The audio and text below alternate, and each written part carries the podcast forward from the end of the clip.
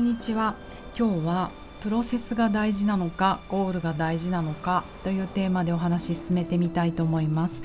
南青山であらゆる動きべ、えー、ボディチューニングやってます。パーソナルトレーナーの内田彩です。こんにちは。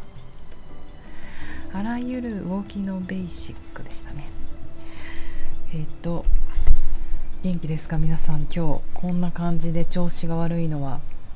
湿気がすごいですね。夏とか湿気とか私はめちゃめちゃ強いきっとバリとかそういうとこで生まれたに違いないって思ってたけどなんか年々ダメになってきますね。はい。まあそんな中頭を今日はちょっとフル回転させて、うん、今日は「スローバーン」っていう本をちょっと引用して考えてみたいと思うんですよ。でもこの本ちょっと昔の本2000年ぐらいの本なんですけれども、えーと、読んだことある人いるかな？日本語の本が出てないんですけど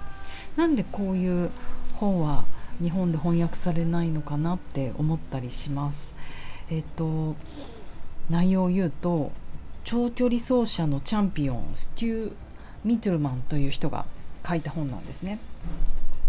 彼は1986年ステューは11日間で1000マイルを走るという世界記録を打ち立てた。なんか私本当にマラソンとかよく知らないんですけどこういう不眠不休でなんか走ったりするウルトラマラソンみたいなやつ、うん、そういうことなんでしょうかね。とにかくすごそう。えーと、彼は現在6日間で578マイルを走ったというアメリカの記録をまだ保持していると。調べたらすでにもう70 34歳ぐらいの方なんですけど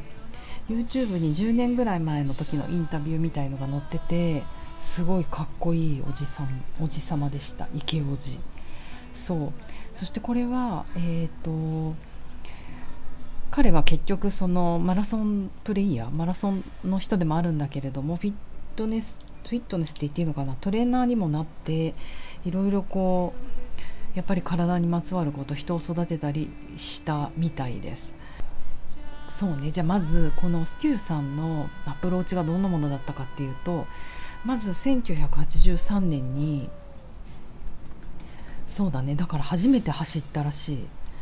初めてってことないけどその3年後にはすごいですよね。このウルトラマラソンで勝ってるからすごいんだけど、えーと、1983年気まぐれでえっ、ー、と6日間のすごいね気まぐれで6日間のレース出ちゃうってところがまあもうそもそもの力が高そうだけど出たそうです。で彼は一それでも彼は一度に24時間以上走ったことがなくってこのレースに対する準備も全くできていなかったと。で彼はどんな感じで走ったかというととりあえず走れるとこまで走っちゃおうと。でその後ま走れなくなったら止まって休むと。それを繰り返したと。必要なだけ休んだらまた走れなくなるまで走る。そのリピート。 Repeated repeated repeated。でもこれが彼のステューの人生に対するアプローチでもあったと。耳が痛いですね。私もそういう感じ。うん、でやっぱりこれがサステイナブルじゃないと。持続可能ではないってこともすぐ分かったし、えー、っともう完全に燃え尽きちゃってやめようとしていたと。辛すぎたんでしょうね。まあ燃え尽きる人って結局そうですよね。もう走れるだけ走ってそして突然休む。そしてあまた頑張んなきゃっつって走る。そして休む。耳が痛い。はい。でこんなことにこのトラックをね、えー、と歩いていた。もう疲れすぎてとぼとぼ歩いていたステューに仲間のランナーの人が加わっていろいろアドバイスをくれたと。で、えー、そしてですね一流のランナーたちはどんな感じかと彼は観察してみたらみんな決められた時間走り決められた時間休むという一日の構成を持っていた。まあそうやって練習していたってことですね。そしてそのパターンを何度も何度も繰り返す。それがトレーニング。一流のランナーたちは自分自身を消耗だから枯渇させることなくもう枯渇したもうできないって感じる前に休むそれを繰り返すことで6日間のレース中コントロールし、えーと、生産性を維持することができたということなんですね。あそうこれだからあれか練習だけの話じゃなくてこの6日間のレース中でさえもう1日は何時間走るって決めてかなりあのコントロールしてやっていたと。そしてこのステューさんはすぐにこの方法を自分のトレーニングとレースに応用して、えーと、スケジュールを立てたと。もう1日走る量を決め休む量を決め自分がまだまだいける休まなくったっていいんだよって思う前に休もうとした。そうしたら彼はあの、まあ、その3年後にねこの大きな記録を残したということなんですけどうん素晴らしい。そして彼の言葉としては人生はマラソンでありスプリントじゃないと。何が何でもどれだけ早くゴールできるかということに集中するスプリンターとは違って持久系アスリートにはゴールがない。あるのは今この瞬間だけでありそこで自分の体とつながり一挙一種一投足に同調し快適で生産的だと感じられる場所でいつまでもそれを続けながらあの動いていることに過ぎないと。すごい。このねスローバーンという本でューさんは言ってるんですけれどもいやいやあの本当そう。あの私がやっているこのボディチューニングというボディーワークも本当あのこっちの考え方であのゴールがないんですよ。持久力を、うん、かといって別にすごい持久力があるわけじゃないんだけどあの明確なゴール設定がない。なぜなら発表会もないしステージもないしあのレースもないじゃないですか。あそこがすごく継続してもらうことが難しいんだな。もうその人がこのライフに取り入れるこれ人生って思う姿勢を気にしていけること呼吸を気にしていけること、うん、健康であることを願うことっていうもう人生って思わないとなかなか継続が難しいことでもあって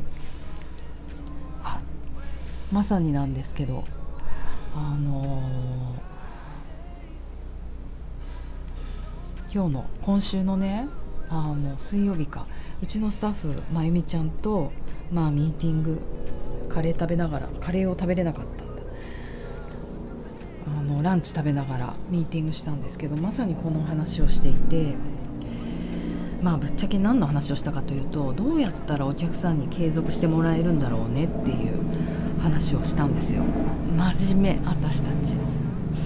というのも新規のお客さんってことです。もう今来てくださってるお客さんはもうこのスチューミトルミトルマンさんのこの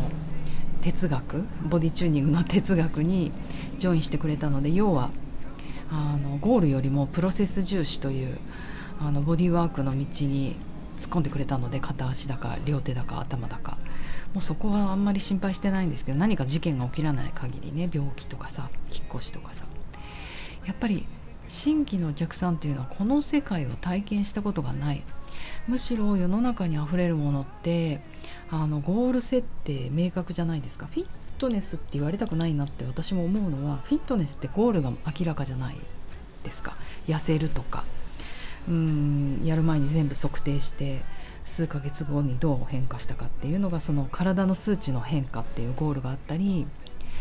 バレエとかダンスだったらもうステージとにかく発表会があるステージがあるっていうゴール設定するとそこまでは絶対やめないでしょみんな。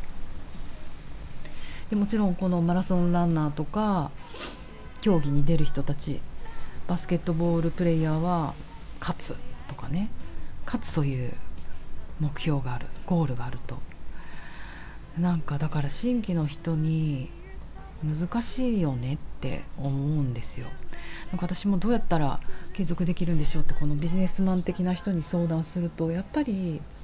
そのボディ中をしたら何が得る得られるっていうその明確なゴールが分かりづらいからそれを言わないからやらないですよねって。あのだって結果にコミット。もう結果にコミットしないといけないのに結果を出さないっていうのはっていう。そうなんですよ。わかります。社会資本主義そういったものはそれで全て動いていると。でえーと、でもそもそも私もまゆみちゃんもこう体を動かすことを子どもの時からやっているからあの本当に一生やるんだろうなって漠然と思っていてなんかゴールとかいらないんですよね。別に発表会出なくたって練習行っちゃうし毎日やっちゃうしっていう。だからますますその一般の人の気持ちが分からなくなってるよねという話をして。なんかわかる。プロセス重視なんだけどとはいえゴール見せないと経験したことない人には難しいよねっていう話をして落ち込んできました。でもちょっとこの本を読んであこういうことだったかいいなって思ったのはこのステューさんのトレーニングのアプローチも結局変わったんですよね。この somatics なことに完全にあの合致していてえっ、ー、と何回繰り返さなきゃいけないか何秒でやるいつ終わらせるかとかじゃなくてゆっくりと動きながら感じていることに集中するというまさにこれボディチューニング以外の何もでもの何者でもないというか。だからいいですよ。目標あっても。でもあくまでもプロセス重視の目標を、うん、持ってもらおうかなと思って。じゃあそのボディワークにおけるプロセス重視って何かっていうと感覚姿勢呼吸心拍体内環境体温寒いとか寒くないとか筋肉の緊張弛緩とかそういった体の中で起こってるプロセスをしっかり感じ続ける。で目標はその日の目標じゃあ今日はダウンドッグうまくやりましょうでもいいし股関節痛いから痛くない動き方を探しましょうでもいいし3ヶ月後にウェディングドレス着るのでウェディングドレス着れるような背中の使い方を3ヶ月っていうプロセスにしてもいいしね。だからあのもうちょっとこの目標設定っていうものもなんか一緒にねお手伝いしていけるといいのかなって思ったりしました。えっ、ー、とじゃあこのいい本ステューさんはねこの本の中でマラソンを乗り切るためにはそれがランニングであれ人生のマラソンであれ自分の体との関係を築かなければならないと強調している。自分の体をパートナーとして扱いそのメッセージに耳を傾けやりたくないことを無理強いしてはいけないと、うん、体に逆らうのではなく体と協力するのだ。 No pain no gain のルールに従うのではなく最も抵抗の少ない道を選ぶ方が効果的と言っているんですね。本当そう思う。あまりに皆さんが no pain no gain がもう潜在的に刷り込まれてるから重い重りを持つと筋力がつく激しい運動をしてこれができるようになれば痩せるあのそういう思いがありすぎるから体を感じてゆっくりスローに動いていきましょう。その next stage は体のことを感じてゆっくりスローに動けたら初めてパフォーマンスしていいと思うんですよ。体を感じてあのプロセスを重視しながら踊れたりマラソンできるのが最強だと思うのね。だからやっぱステューさんは一回その体を感じるってことをやり直してまた走り始めたから最強になれたと思うんですよ。というように今日はちょっとこのステューさんの本を借りて新たなあのゴールとプロセスの考え方について語ってみました。明日はもうちょっと突っ込んでみて本当に激しい運動をしないと痩せないのかということについて考察していきたいと思います。では今日は Friday 皆さんいい午後を